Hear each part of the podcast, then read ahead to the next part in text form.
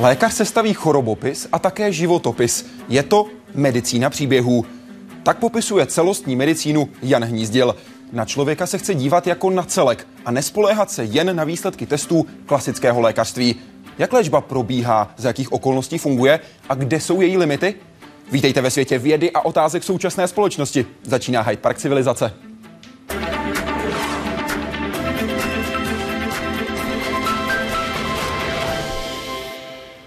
Pane doktore, pěkný večer. Hezký večer. Otázky na vás směřovaly celý týden a budou další přicházet. Můžete poslat svůj dotaz nebo komentář. Stačí, když vyrazíte na náš web www.hydeparkcivilizace.cz. Tady jsou všechny cesty pohromadě, ať už si zvolíte web, Facebook, SMS, Twitter nebo Google+. Ptejte se na všechno, co vás zajímá. Předpokládám, že se to bude týkat především celostní medicíny, případně určitého úhlu pohledu celostní medicíny psychosomatiky. Právě celostní medicína by se podle plánu Ministerstva zdravotnictví měla stát oficiální lékařskou specializací. Psychosomatika znamená přístup lékaře k pacientovi, způsob jeho myšlení a vyšetřování. Metody jako akupunktura či homeopatie bývají často s celostní medicínou spojovány. Vždy sem ale patřit nemusí. Pokud mi homeopatika napíše nějaký lékař jakoby další možnost k jiným lékům, aniž se mnou mluví o tom mém problému, tak pak bych to moc za psychosomatický přístup nepovažovala. Ale pokud je to tak, že vlastně s tím klientem rozebírá ten jeho životní příběh a ty ten kontext a souvislosti jeho stonání, tak pak samozřejmě pracuje v tom komplexním celostním modelu. Základem tedy je to, že pacienta vidím jak v té rovině psychické, tak v rovině sociální, tak i v té rovině biologické, že všechny tady tyhle ty eh, kvality mají pro mě stejnou váhu. Centru komplexní péče spolupracují s lékaři další odborníci. Pacient tak může dostat na ordinovanou třeba pohybovou terapii, nordic walking, koupele nebo různé masáže. Celostní péči vyhledává v České republice čím dál tím víc lidí a psychosomatický přístup zasahuje téměř do všech lékařských oblastí. Připravovaná vyhláška Ministerstva zdravotnictví je první malý krok vpřed. Ten návrh definuje, u jakých lékařských eh, specializací by bylo možné si psychosomatiku dostudovat, vystudovat, ale nyní ještě zcela jasné, co by všechno obnášelo tříleté vzdělání, jakým způsobem by se potom dále realizovala tato odbornost v praxi, jakým způsobem by se k tomu postavily pojišťovny a jakým způsobem by byla hrazena psychosomatika. Vyhláška, která by mohla začít platit od letošního června, počítá jen se vzděláváním lékařů.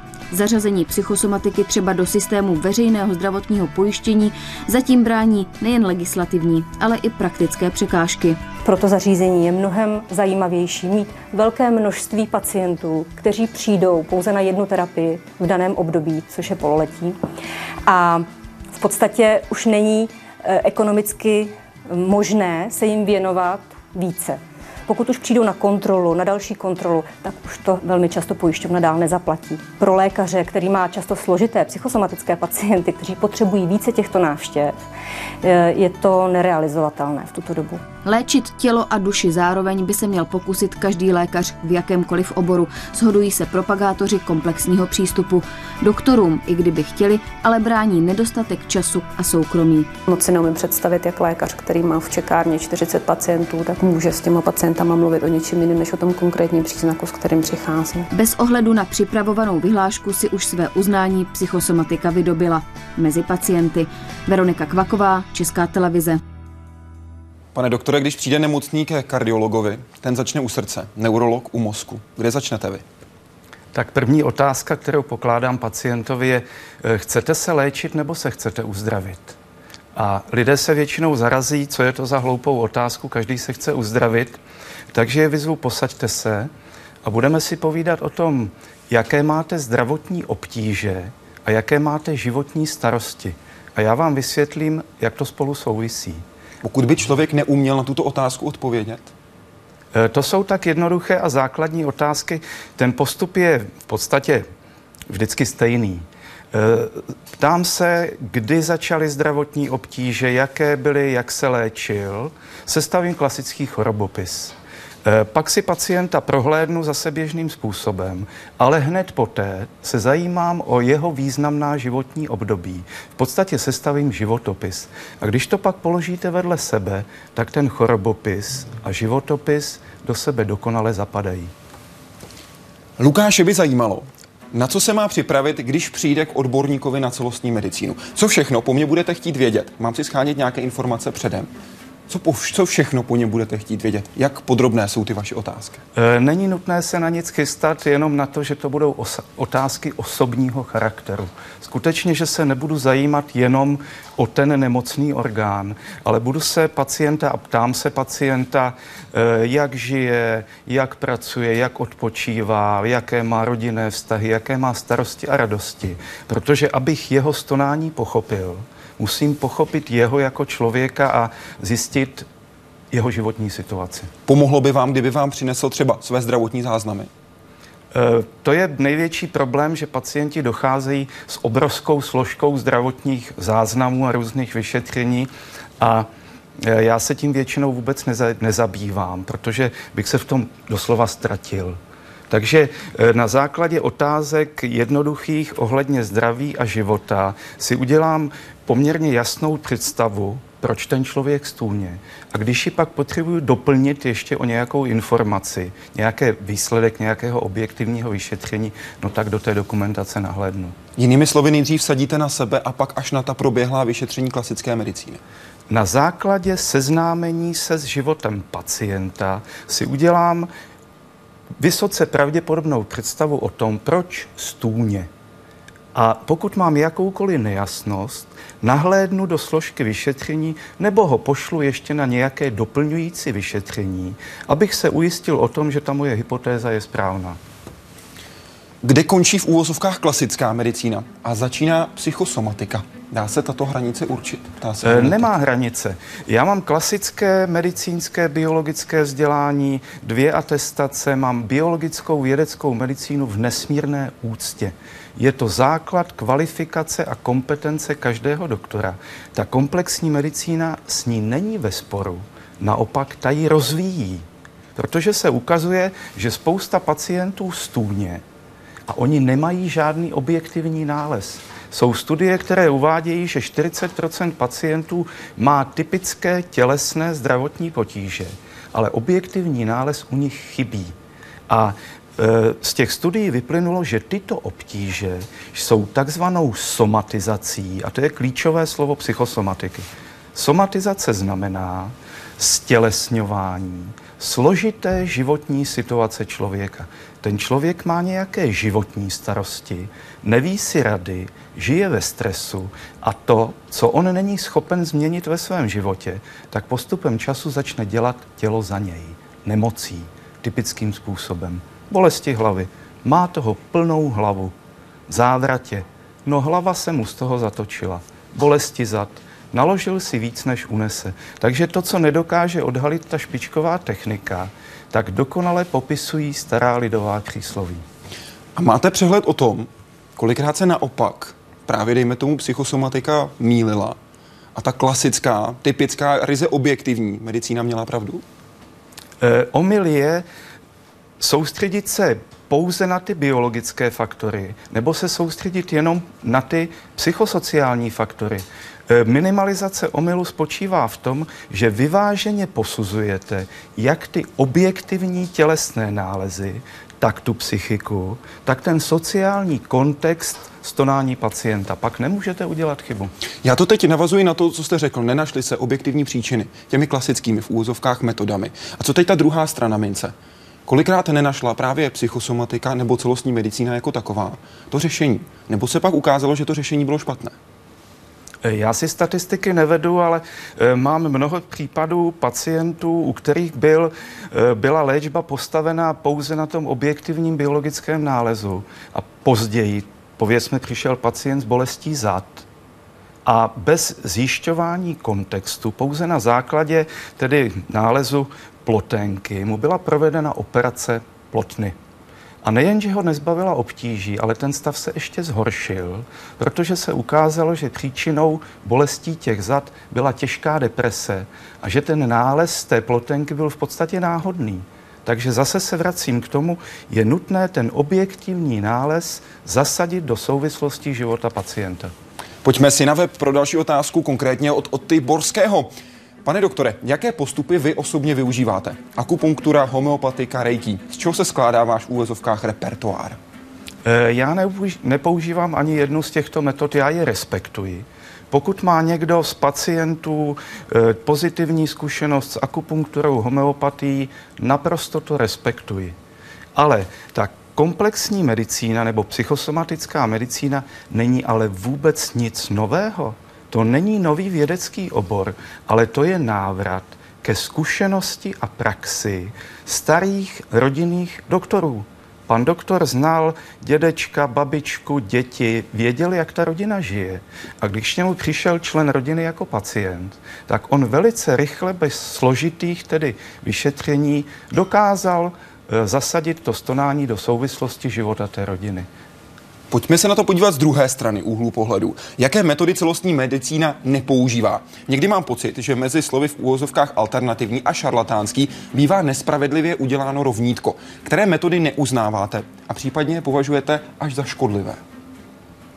Eh, tak tady nejde o to, a jsou názory, že teď po té, co pan ministr tedy eh, navrhl zařazení psychosomatiky mezi specializační obory, že na pole medicíny vtrhnou tedy šarlatáni z kivadelky a virgulemi, to je zásadní nedorozumění. Tady jde skutečně o návrat ke komunikaci, navázání kvalitního vztahu mezi lékařem a pacientem. Eh, zjištění toho sociálního kontextu, tedy propojení dovedností a znalostí té biologické vědecké medicíny a poučení se z praxe léčitelů, tedy z toho jejich celostního přístupu. Dobře, proutky to nebudou. Jaké další neuznáváte? Jaké další postupy, ke, které, ke kterým se právě Atlanta může dostat, považujete vy za šarlatánské? Eh, já bych šarlatánské metody, nejde o šarlatánskou metodu. Eh, vždycky nejcennějším a nejdůležitějším lékem je osobnost terapeuta. Jde o to, aby to byl kvalitní člověk, vzdělaný a znal meze svých schopností. Já jsem byl v diskuzi minulý týden o homeopatii a e, ti biologičtí vědci, byl tam zástupce klubu českých skeptiků, neustále zkoumají tu homeopatickou kuličku a tvrdí, že je to podvod, že je to šarlatánství. Tvrdit, že čím méně účinné látky, tím větší účinek e, léčit podobné podobným, že je to nesmysl. Ale uniká jim úplně jiný způsob práce zkušeného homeopata nebo léčitele. Když přijdete ke zkuše, skutečně kvalitnímu, tak se vám věnuje, posadí si vás a začne se o vás zajímat. Ptá se, jak jíte, jak se stravujete, jaké máte vztahy, starosti a současně vám dává různé rady a doporučení. A na závěr toho komplexního celostního způsobu jeho práce vám dá tu homeopatickou kuličku. A oni tvrdí, že v té kuličce je informace. A já si myslím, že v ní skutečně symbolicky je ale vy si odnášíte spoustu informací, aniž byste o tom věděli. Takže vědci mohou do nekonečna e, zkoumat tu homeopatickou kuličku, tam nic nenajdou, ale všimněme si úplně jiného způsobu práce zkušeného léčitele s pacientem. Vy osobně jste léčitel nebo lékař? Nebo můžete být oboje? E, já si myslím, že jsem spíš tlumočník. A z této volby? Kláru Stejskalovou by zajímala tato volba. Léčitel, lékař nebo obojí? Eh, propojení komplexní, komplexní lékař a tím tlumočníkem jsem mínil to, že vlastně fungují jako tlumočník mezi tělem pacienta a jeho vědomím. Já mu vysvětluji, jakou informaci mu tělo tou nemocí chce sdělit. A každá nemoc je informace o tom, jaký člověk je, jakým způsobem a v jakých podmínkách žije. Informace o tom, že ve svém životě dělá nějakou chybu. A teď to vezmeme z toho pohledu vnějšího, kdy člověk, který má nějaký problém, říká si, vyzkoušel bych právě tenhle přístup k medicíně. Jak pozná toho dobrého, ať už léčitele, lékaře, nebo propojení, jak vy to nazýváte, aby neudělal krok vedle a nebylo to naopak škodlivé. Říkáte, pozná toho, když tam přijde. Jak si ale máme vybrat, když se podíváme v úvozovkách, a teď velkých, prosím, na menu těch nástrojů, které on používá? Jak poznáme toho dobrého? Eh, tak eh, já objíždím besedy a lidé se mě ptají, kde najdou toho nejlepšího psychosomatika. tak jim vždycky odpovím, žádného nehledejte. Vy jste sami sobě nejlepším psychosomatickým lékařem, ale musíte porozumět vlastní nemoci.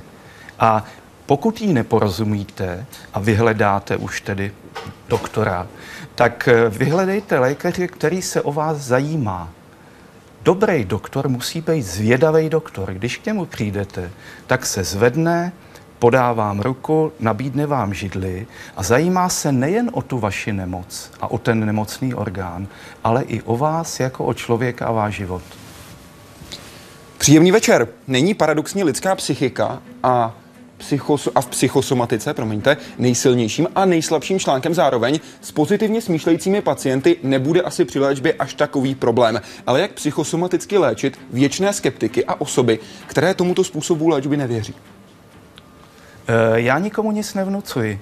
Eh, Když přijde pacient do ordinace, tak mu vysvětlím, jakou informaci mu nemoc sděluje. A poradím mu, co on má změnit ve svém životě, aby se uzdravil. Ale je to jeho volba. A často slýchávám, pane doktore, máte pravdu, ale já jinak žít nechci a nemůžu. Dejte mi radši ty prášky. Ale to už je jeho volba. Každý dostane tu informaci a musí se rozhodnout, jestli chce tedy se aktivně podílet na uzdravení, anebo se léčit těmi tabletami. A co když vaše diagnóza je, že je to věčný skeptik?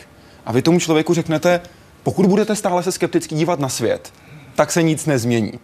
Jak mu pomůžete, aby se přestal dívat skepticky na svět? E, já nejsem spasitel. Ale Jestliže máte náv- nějaký návrh, nebo jenom řekněte? životní filozofii skeptika, je to jeho volba. Já mu nemohu násilím vnucovat svoje názory, pouze mu nabídnu určitou podporu, pomoc, pověsme psychoterapii a je to na něm. A co když to není v důsledku jeho volba, ale příčina něčeho jiného? E, Co máte na mysli? To, že je člověk skeptikem, co když je tam jiná příčina? Ne to, že on by si zvolil, že se bude každý den dívat na svět zamračenýma očima. Co když je tam nějaká jiná příčina? Eh, No proto je důležité se seznámit se souvislostmi toho jeho skepticismu. Partnerské vztahy, pracovní podmínky, uspokojení, sebeuspokojení. A pak je možné pochopit i ten jeho skepticismus v těchto souvislostech a v těchto souvislostech ho eventuálně i léčit, ale pochopitelně eh, pokud možno ne léky, ale změnou postoje k životu a postoje toho člověka k sobě samému, tedy nejčastěji po linii psychoterapie a pověsme fyzioterapie, což je vlastně léčba pohybem. Dobrý den. Je zřejmé, že psychický stav má vliv na stav fyzický. Zajímá mě, do jaké míry má vliv na fyzický stav samotná mysl. Například může-li víra, že jsme zdraví, zabránit dané nemoci a jistá skepce prodloužit její průběh? Eh, Jednoznačně ano. Eh, Uvedu příklad z praxe. Přijde pacient s bolestí kyčle. Je odeslán na rengen, vrát- vrátí se s rengenovým snímkem a ten nález mu můžete sdělit dvěma způsoby. Buď psychotraumatickým, anebo psychoterapeutickým, nebo psychosomatickým. Ukažte mi, jak to vypadá v praxi. Já za vámi s takovým nálezem přijdu. Máte tam těžkou artrózu, to může být dvojka, trojka, to vás musí bolet. To vám garantuju, do dvou let jdete na endoprotézu. To je psychotraumatické, psychotraumatizující interpretace. Tím toho pacienta úplně e, demotivujete a on skutečně disciplinovaně srazí paty a s, odstartujete nevědomé i vědomé procesy, které skončí, že do dvou let na endoprotézu. A ten váš přístup? Ale úplně ten týž objektivní nález, a já se o to snažím, můžete pacientovi sdělit. Podívejte se, máte tam artrózu, ale není to katastrofa. Pokud se o ten kyčel začnete starat, odlehčíte váhu, začnete sportovat odpovídající pohyb, odpočinek, relaxace, tak vám ten kyčel může sloužit ještě spoustu let. A odstartujete ale úplně jiný postoj, jinou motivaci a jiné pochody a ti pacienti skutečně eh, se často k té endoprotéze ani dopracovat nemusí. Jdeme si na web pro otázku od Lucky. Lze se bránit preventivním prohlídkám? Nic mi není. Spíš si něco přivodím obavami, co lékař objeví. E, Tomu naprosto rozumím. Podle mého názoru by člověk, který se cítí zdrav, e, k lékaři chodit vůbec neměl. Já osobně si nechávám tedy kontrolovat jenom, jenom chrup. Co třeba ledviny? Eh, pokud člověk nemá potíže, eh, ne, ne, ne, nenacházím důvod eh, absolvovat jaké, jakékoliv testy. Můžu se odkázat na vysílání Hyde Parku ČT24. Na vašem místě seděla odbornice právě na tento orgán a říkala, o, ledviny se vám ozvou, až už bude opravdový problém. Nemůžete to vědět dopředu. Je to můj názor. E, důležité je udržet si pocit zdraví.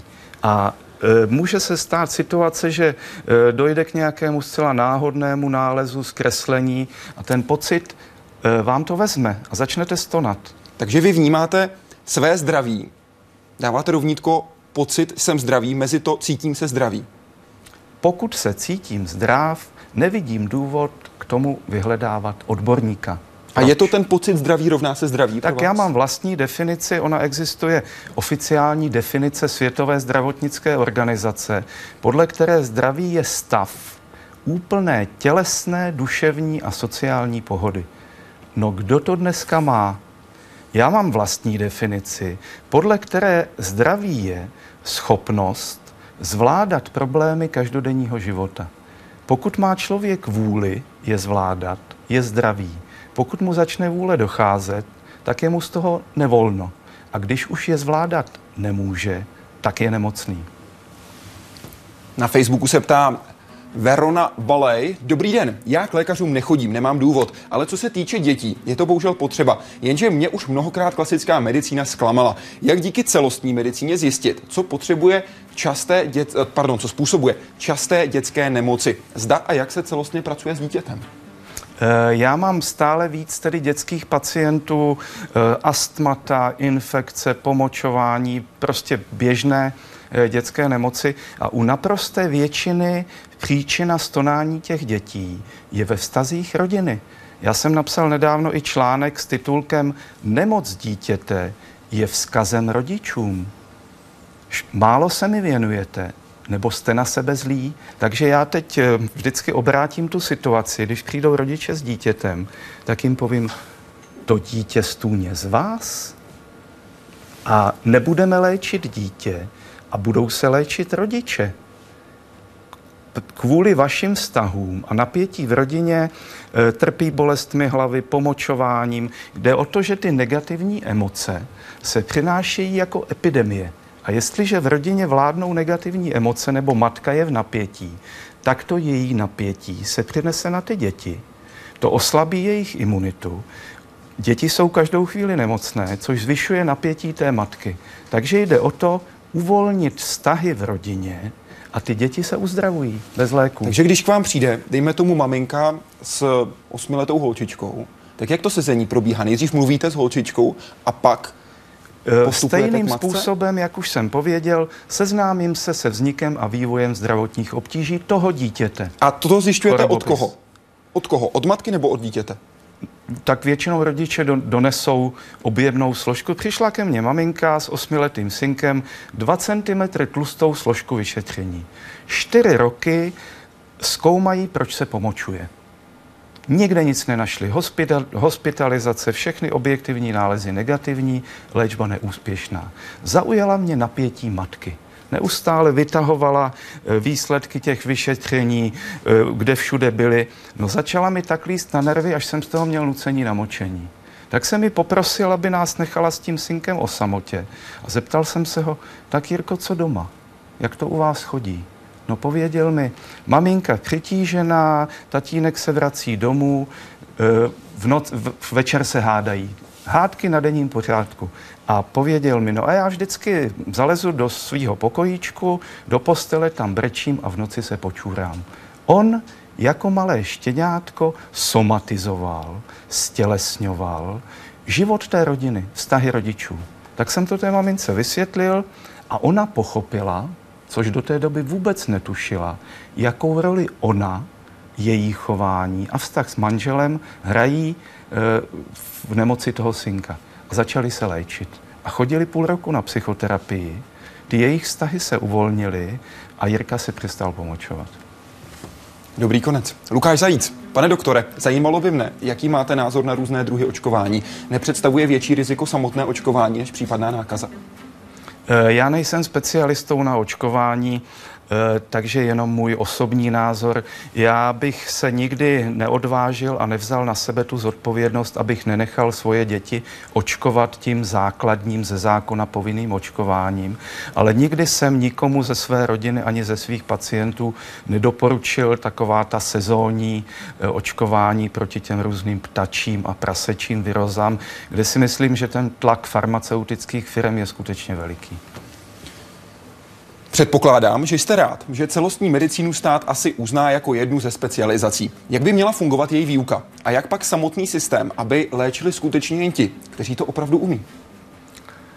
Eh, já jsem se léta snažil a atakoval ministerstvo zdravotnictví, aby eh, věnovalo komplexní medicíně pozornost, bylo to všechno marné. Až teď dochází k tak úžasnému obratu a zájmu tedy pacientů, že i ministerstvo muselo zareagovat a stalo se něco nevýdaného. Eh, požádal mne o schůzku pan ministr zdravotnictví v úterý a já jsem byl nesmírně mile překvapen jeho zájmem o eh, psychosomatiku a oceňuji to, co udělal. On udělal maximum, co mohl. Ono to není ideální, protože psychosomatika není specializační obor.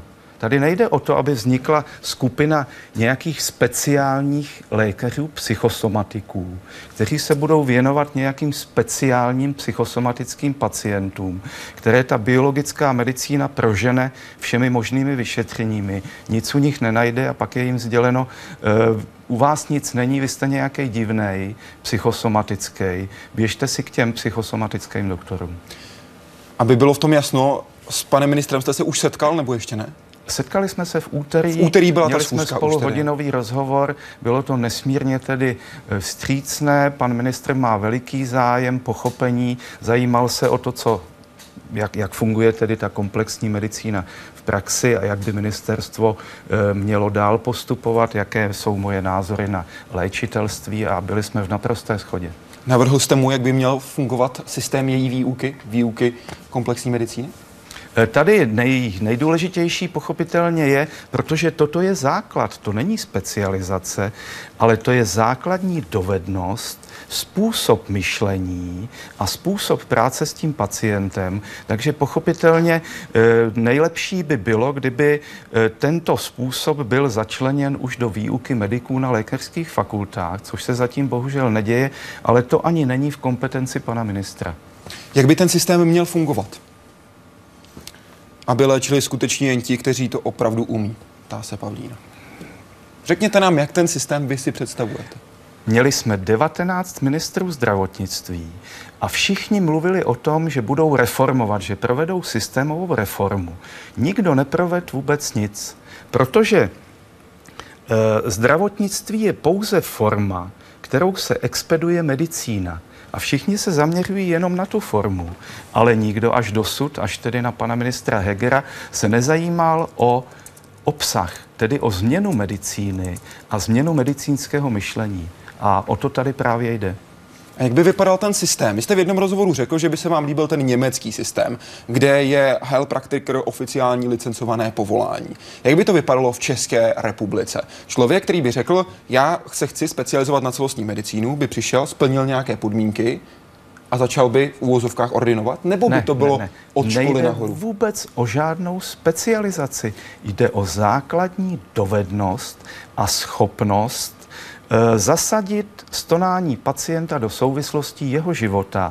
A ideální stav by byl, pokud by tuto dovednost už získávali studenti na lékařských fakultách, přičemž vůbec nejdůležitější je, aby ji ovládal na nejvyšší úrovni praktický doktor. Ten je rozhodující. O kvalitě medicíny nerozhodují ty špičkové kliniky, ale praktik. Ten stojí nejblíž pacientovu životního prostoru a on vlastně rozhoduje, co je a co není nemoc. Takže každý by byl v úvozovkách komplexním lékařem se svojí specializací. No, každý by měl být komplexním lékařem sám sobě, aby pokud možno k doktorovi vůbec chodit nemusel.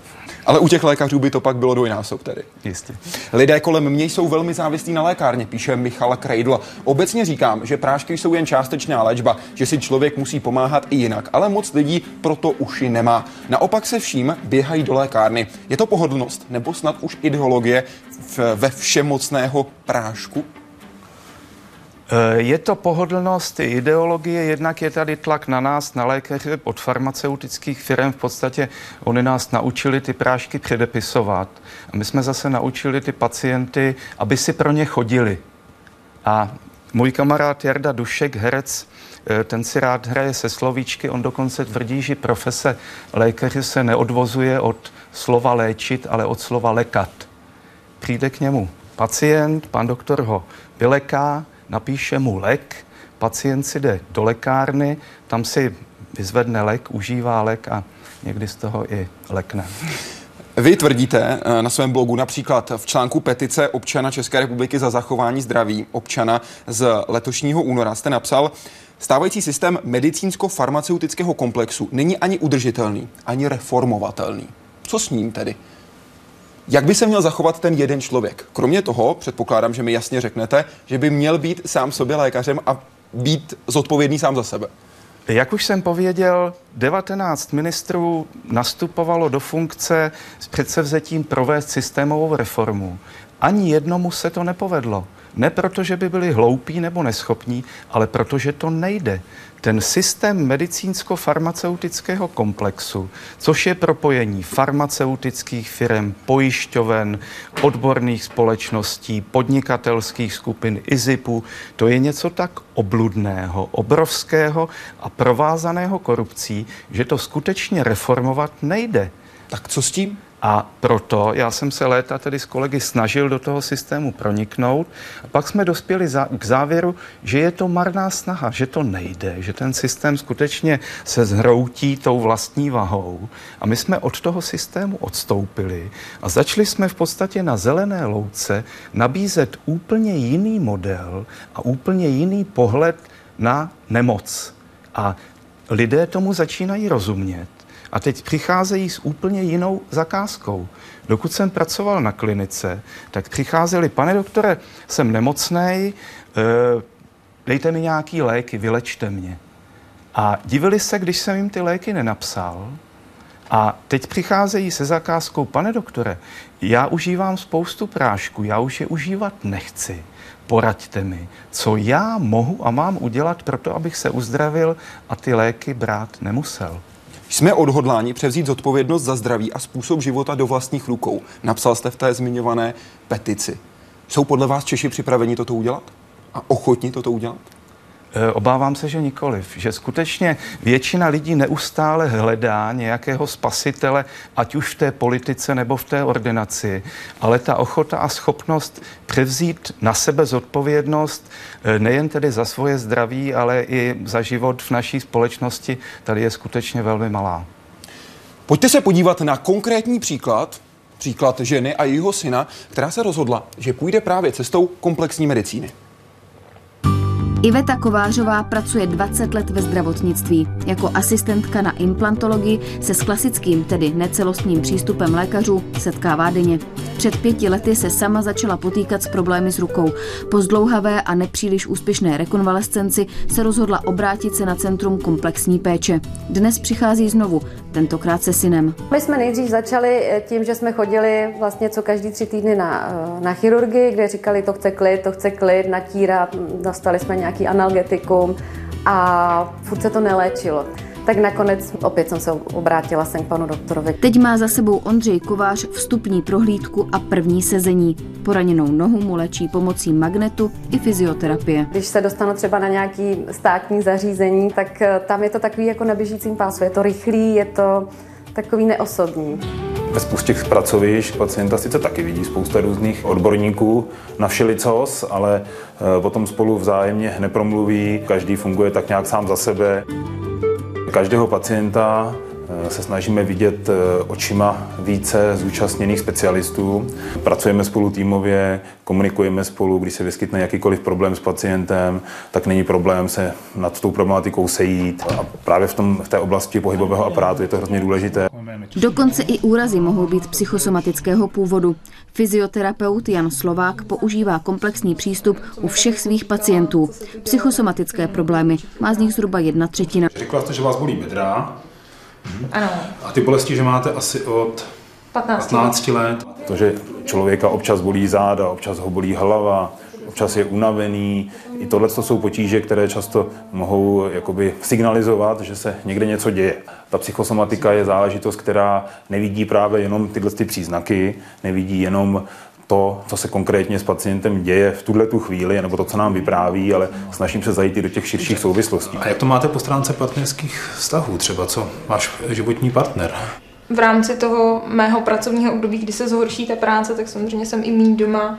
Takže Je to trošku jako kdybych eh, se začet do románu zprostředka. A nevýhoda je, že ten román ještě není dopsaný, že je to vlastně trošku nedokončená věc a já se na ní můžu podílet. Musím mít často v tom románu hodně dohloubky, hodně odkrývat věci, které i ten pacient si úplně nepamatuje hlavně si neuvědomuje, jakou mají vzájemnou souvislost. V psychosomatice je to tak, že prostě my často vidíme výsledek procesu, který probíhá roky, desítky let. Kromě obtíží pohybového ústrojí může hrát psychika významnou roli i u nemocí jako angína, žaludeční vředy nebo infarkt. Samotná léčba pak mimo jiné znamená i změnu pacienta v přístupu k vlastnímu životu. A v podstatě nikdy neskončí. Žasnu nad vašimi slovy a že to jednoduše funguje, píše Hafušákrek. Zajímala by mě psychosomatická prevence. Máte tip, jak nepřeslechnout volání duše nebo těla, aby se problém nesomatizoval? Stačí být v pohodě. Jak odlišit pohodu od lenosti, zlozvyku či závislosti?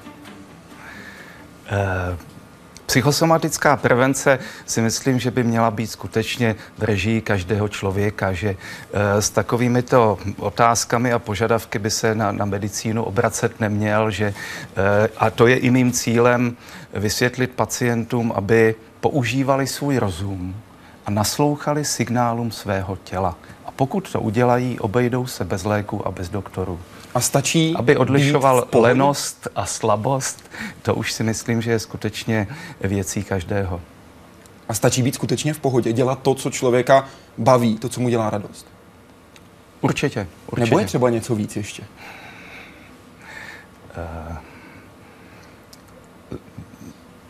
Tak, eh, jak už jsem pověděl, nebo já bych pověděl ještě definici nemoci. Vy mi povězte, jak vy si, pane doktore, řeknete, já jsem udělal maximum pro to, abych neonemocněl. Jaká je ta vaše prevence? Jak to vypadá? Eh, No, tahle otázka eh, slýchává mi dost často, já bych eh, na ní nerad odpovídal, protože si nemyslím, že bych byl vzorem pro svoje pacienty, takže na tu bych raději neodpovídal. Jsem možná dvakrát tak zvědavý, ale budu samozřejmě respektovat eh, vaše přání. Je to otázka osobní pro vás, čili vaše volba. Dá se určit psychický stav našich vrcholných politiků jen přes televizní obrazovku? Není to na korektní diagnostiku poněkud vzdálená metoda?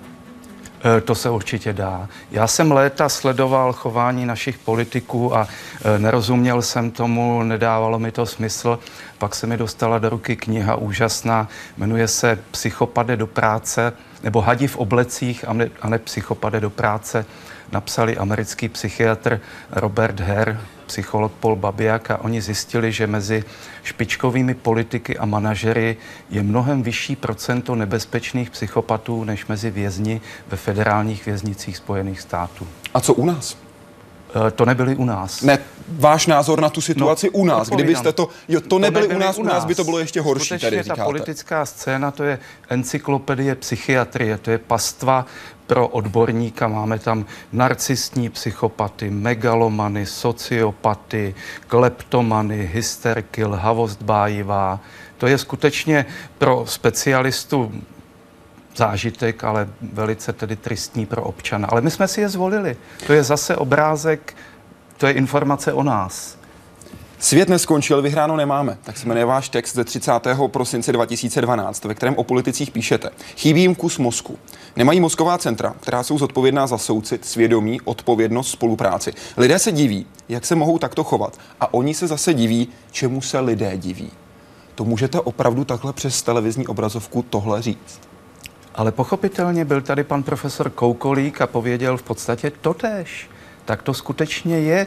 E, ta psychopatie není nemoc, ale tak, jako se může člověk narodit s nějakou tělesnou vadou, nemá vyvinutou končetinu, tomu rozumíme, tak stejně tak se může narodit člověk, který má poškozený, nevyvinutý, zmrzačený charakter.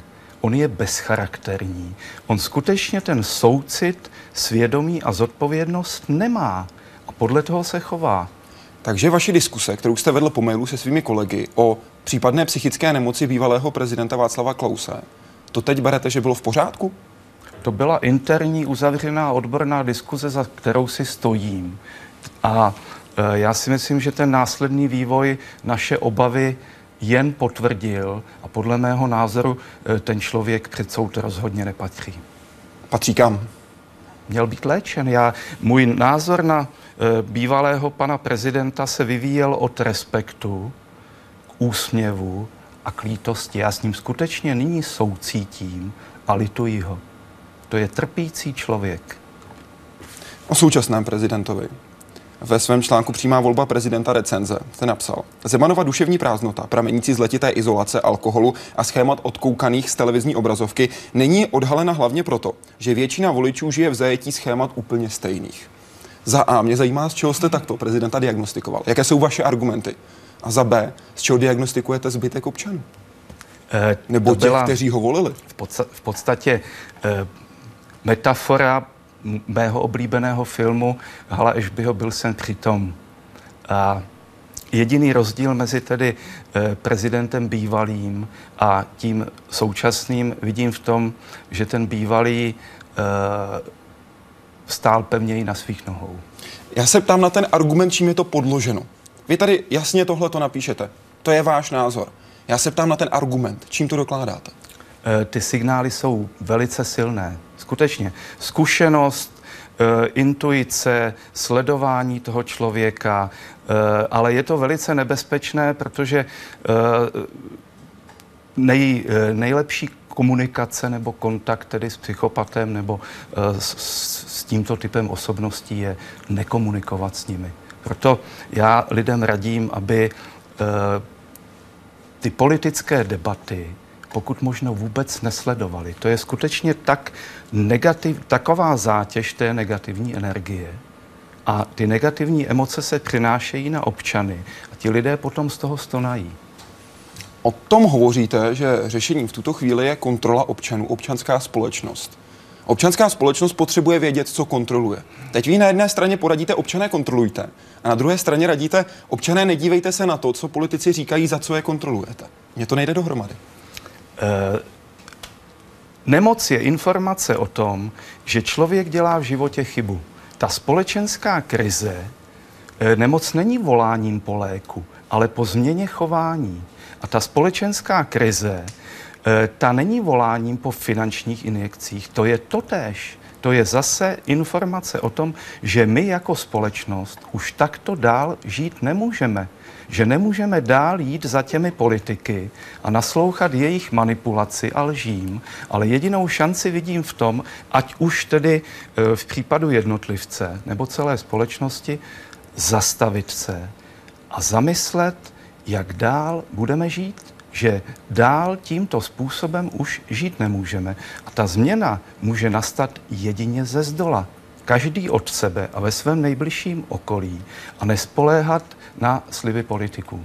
Jinými slovy, to se odkazujete na Francise Fukuyamu, jeho známý výrok, jestliže nemá problém řešení v rámci systému, přestává být problémem a stává se systémovou vadou, celý systém se pod jeho vahou hroutí.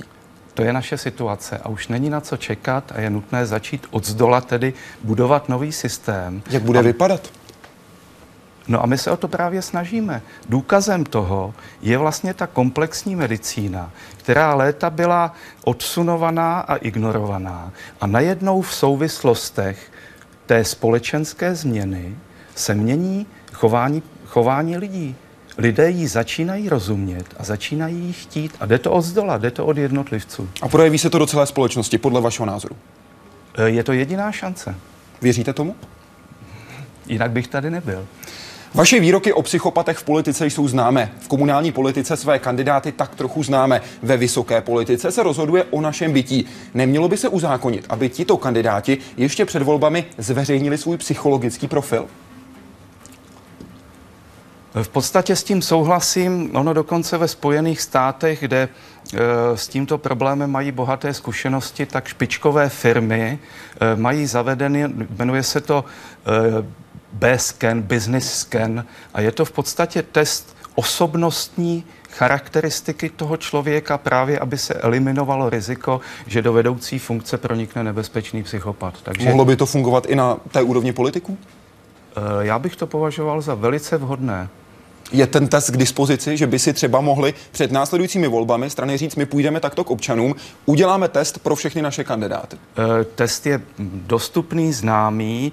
Dokonce jeden, e, jeden z občanů e, inicioval nebo zaslal ten test jedné politické straně a vyzval tu politickou stranu, aby tento test tedy byl pro politiky povinný a bylo to tedy rázně odmítnuto, že by to bylo politicky zneužitelné. Takže politici pochopitelně eh, se tomu velice silně brání. Jdeme si na Facebook pro otázku od Honzy Jarského. Lance Armstrong dopoval. Překvapilo vás to? Dočetl jsem se, že jste řekl, sport může být buď vrcholový, anebo čistý. Proč to myslíte? Já znám vrcholové sportovce, kterým věřím, že nedopovali a přitom posouvají hranice dál. Eh, existuje velice zajímavá studie francouzských vědců, která uvádí, že v naprosté většině sportovních disciplín už bylo těch limitů lidských možností dosaženo tím fyziologickým způsobem, že už to dál nejde. A ten vrcholový sport stojí na iluzi, že to dál jde. A sportovci, aby vyhověli té společenské poptávce, tak v podstatě už nemají jinou možnost, jak uspokojit tu společenskou poptávku, než za cenu dopingu. Takže ten Lance Armstrong je nejen tedy vyníkem, ale současně i obětí toho systému, který vlastně stojí na lži. A která vyhovuje všem? která vyhovuje všem, ale právě zase v důsledku e, toho celospolečenského obratu teď to všechno vychází najevo. To není Lance Armstrong, ale to jsou desítky, v podstatě naprostá většina vítězů Tour de France uplynulých let všichni dopovali všichni dopovali za nimi, teď není, kdo by nastoupil na jejich místa, komu dát ty medaile. Takhle to můžeme vzít cyklistiku, eh, sprint na 100 metrů, vzpírání, kulturistika. Skutečně těch limitů, ať už eh, v té individuální rovině, ale i v té společenské rovině, ta, ta společnost, ten ekonomický, extenzivní ekonomický růst, my už dál růst nemůžeme. Teď hážete do jednoho pytle spolu s těmi dopujícími vítězi Tour de France i všechny ostatní sportovce. I tímhle výrokem. Sport může být buď vrcholový nebo čistý. Luk, Honza, pardon, jasně píše, znám sportovce, kterým věřím, že nedopovali a stejně ty hranice posouvají. E, já neházím všechny sportovce do jednoho pytle. E, nikdy jsem netvrdil, že všichni dopují, ale opakuji, že jsou disciplíny, kde už skutečně ti lidé tím normálním způsobem dál ten růst výkonu už posouvat nemohou. Takže já tuto vaší citaci, která se dá dohledat mimochodem i na vašem blogu, sport může být buď vrcholový nebo čistý. Tedy si vaše slova překládám, některé disciplíny mohou být buď vrcholové, anebo čisté. E, je to protimluv. Ta společnost si musí vybrat, buď to chceme další rekordy, a pokud je chceme, tak se musíme smířit s tím, že ti sportovci budou dopovat a budou umírat. A nebo chceme čistý sport, ale pak se společnost musí smířit s tím, že ty výkony už růst nebudou a že to bude sport skutečně pro zdraví a pro potěšení. To je zase otázka volby. Ale chtít obojí současně není splnitelné. A co ti, kteří skutečně nedopují? Ale jistě jsou i výjimky, může být někdo výjimečně disponovaný. Tak to je Usain Bolt, Michael Phelps, Usain, to jsou Bolt, říčky přírody v úvozovkách. No jistě, Usain Bolt zase je prokázáno, že jamajští běžci mají e, atypické složení svalových vláken. Oni mají větší množství takzvaných rychlých svalových vláken a Michael Phelps zase má rozpětí rukou asi 215 cm, krátký trup, nohu asi 2,50 a gumové kotníky. Oni jsou v podstatě invalidé, svým způsobem postižení, ale toto jejich postižení, pokud jej rozvíjejí, tak je disponuje k dosahování těch úžasných výkonů, ale aniž by dopovali. Což není nic proti ničemu. U vědce také mu nevytýkáme, že mu více v úvozovkách to pálí. E, to není nic proti ničemu, otázka je, k čemu to je dobré. K posunutí rekordu, k tomu, že využil svůj potenciál. A k čemu je dobré posunutí rekordu? To, že z toho má dobrý pocit, cítí se zdravý. Eh, on se už pak necítí zdravý, protože se ocitá za hranicemi svých možností. Eh, skutečně za těmi hranicemi už to zdraví eh, nelze udržet. To nejde dohromady. Říká Jan Hnízdil, který se věnuje a komplexní medicíně a i u té platí, že všeho moc škodí. Může se stát, že problém má totiž velmi prosté řešení.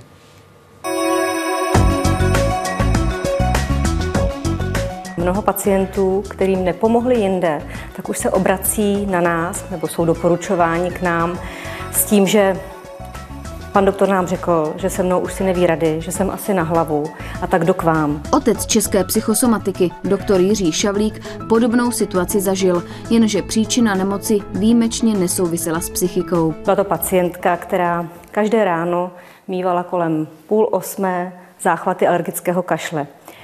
A protože si s ní už lékaři nevěděli rady, tak ji poslali za panem doktorem Šavlíkem, že on jako známý psychosomatik si s ní určitě rady bude vědět. Pan doktor hledal, kde by mohla být příčina obtíží a už si skutečně začal sám myslet, že tam budou nějaké hlubší psychosomatické souvislosti. A nakonec došli k tomu, že vždy v těch sedm hodin, pravidelně každé ráno, pije kávu řeckého původu a že jsou v ní rozemleté fíky a zjistilo se, že ta pacientka je alergická na fíky. S podobnými příběhy se ředitelka Centra komplexní péče Jana Tykalová setkává často. Psychosomatik tak musí být podle ní nejen dobrý lékař a psycholog, ale také detektiv. Setkal jste se s něčím podobným, podobným případem? Eh, každý pacient je životní příběh. Skutečně je to medicína příběhu a je to detektivka. Dnes a denně. A takovýhle případ máte, kdy ta detektivka měla tak trochu ve stylu kliše vrahem byl zahradník. Určitě.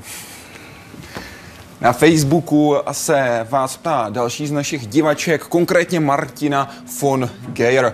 Jakým způsobem lze vyléčit pomocí psychosomatiky v úvozovkách typické civilizační nemoci? Jakými je rýma a nachlazení? Občas se mi to pomocí pozitivního myšlení poradí. A pardon, podaří, ale chtělo by to vychytat. Jak to tak vychytat? imunita neboli obrany schopnost rovná se dobrá nálada. Pokud je člověk v dobré náladě, má dobrou imunitu. A naopak, pokud je člověk v úzkosti, v depresi, ve stresu, tak pochopitelně to jeho imunitu oslabuje. Takže na první místo bych dal, snažte se udržet tu dobrou náladu a dobrou kondici, jak fyzickou, tak psychickou. A můžete pomoci třeba u genetických onemocnění, jako je cystická fibróza? Na to se ptal další z našich diváků. Eh, tak ono těch skutečně genetických onemocnění je velice málo.